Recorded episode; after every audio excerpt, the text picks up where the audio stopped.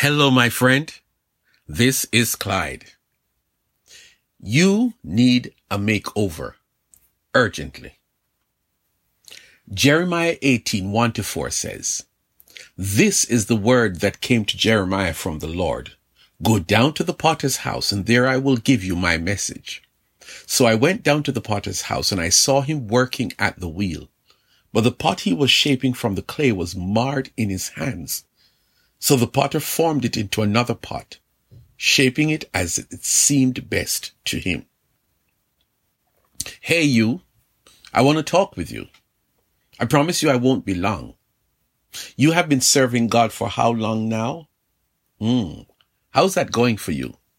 I mean, I want you to be honest in your response about this business of serving God. Let me say up front that it is not easy and it is not, and it is okay to admit that it's not always right. If things are great with you, then you don't need to listen to me today. But if you say that you're struggling, that things are not what they should be, then let us talk. If things are not up to par with you and Jesus, let me just say to you, you need a makeover. So come with me. We're going to the potter's house. No, no, no, not the church in Texas. You're funny. Don't worry that you don't have an appointment. They take walk-ins. I must warn you, however, that once you are in, the potter is in charge and the makeover process is not a walk in the park. It is going to be rough, but it is necessary. Trust me, it is necessary and it is going to be good. How hard will it be? Catch this statement. Have thine own way, Lord. Have thine own way. Thou art the potter. I am the clay. Mold me and make me after thy will while I am waiting, yielded and still. That doesn't sound like a Nike experience, does it? First of all, you will need to acknowledge that you are a clay pot and Jesus is the potter. What do potters do? They make pottery and they repair broken pots. Jesus made you a child of God some time ago, but you got broken or messed up, stained from some not so right actions. So today you need to check into the potter's house and once you are in, he takes over totally. This is the toughest part.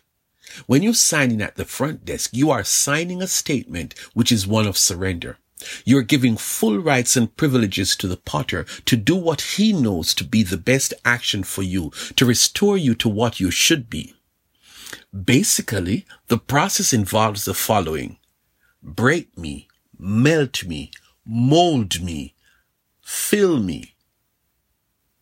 Let me say that you are brave to have come this far. When you consider what is going to happen in the potter's house, it takes courage.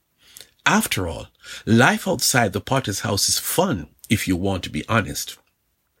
As children of God, we don't always slip and slide intentionally. An opportunity presents itself for some fun, you know what I mean, and you indulge. And we know that we can cover our tracks. We can do fun in secret. Or an idea pops into your head to be naughty. The church folk are not around and besides, you are a grown man, so why not give it a try? Well, how about not doing what you should do? Like, when was the last time you prayed and read your Bible on a regular basis? That is easily one of the most common problems among many of us as children of God, and we know the routine.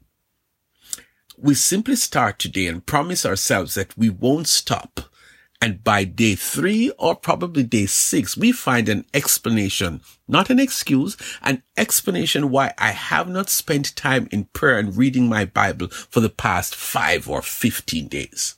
Oh, we ask others to pray for us when we're having a huge problem like on the job, but we ourselves don't have the time to pray. And of course, there is a regular one. We are in a pandemic and so we cannot go to church. But to tell the truth, we go everywhere else. You see, church is a super spreader environment. ha. Anyway, are you ready for the potter to break, melt, and remold you? There is no shortcut to the process because the potter assesses the condition of the pot and he knows what you have been doing or not doing. He sees the evidence of flaws and cracks and leaks in this spot. And with your permission, you surrendering to him, only he can put you back together again in a way that you should be. I would suggest that even though you have signed in, you don't have to stay if you are not ready to do what you said you want him to do. If you are not ready to surrender to the potter, then you can walk right away and return to your life of mediocrity and compromise.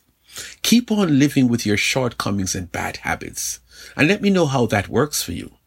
I promise you that any pleasure out there is temporary. The potter won't stop you, but he will do what he can to help you to make the right decisions. You are here already, so just stay and let him do his thing. What is the outcome? He will forgive you for the times you messed up. He will remove the effects and evidence of the sinful life you were living. He knows this is a sacrifice, but his intentions towards you are all good and you are going to be so much better as a child of God. Please know, my friend, that the potter wants to put you back together again. He wants to do a full makeover. Go ahead, my friend. Let him do it. It is consecration time.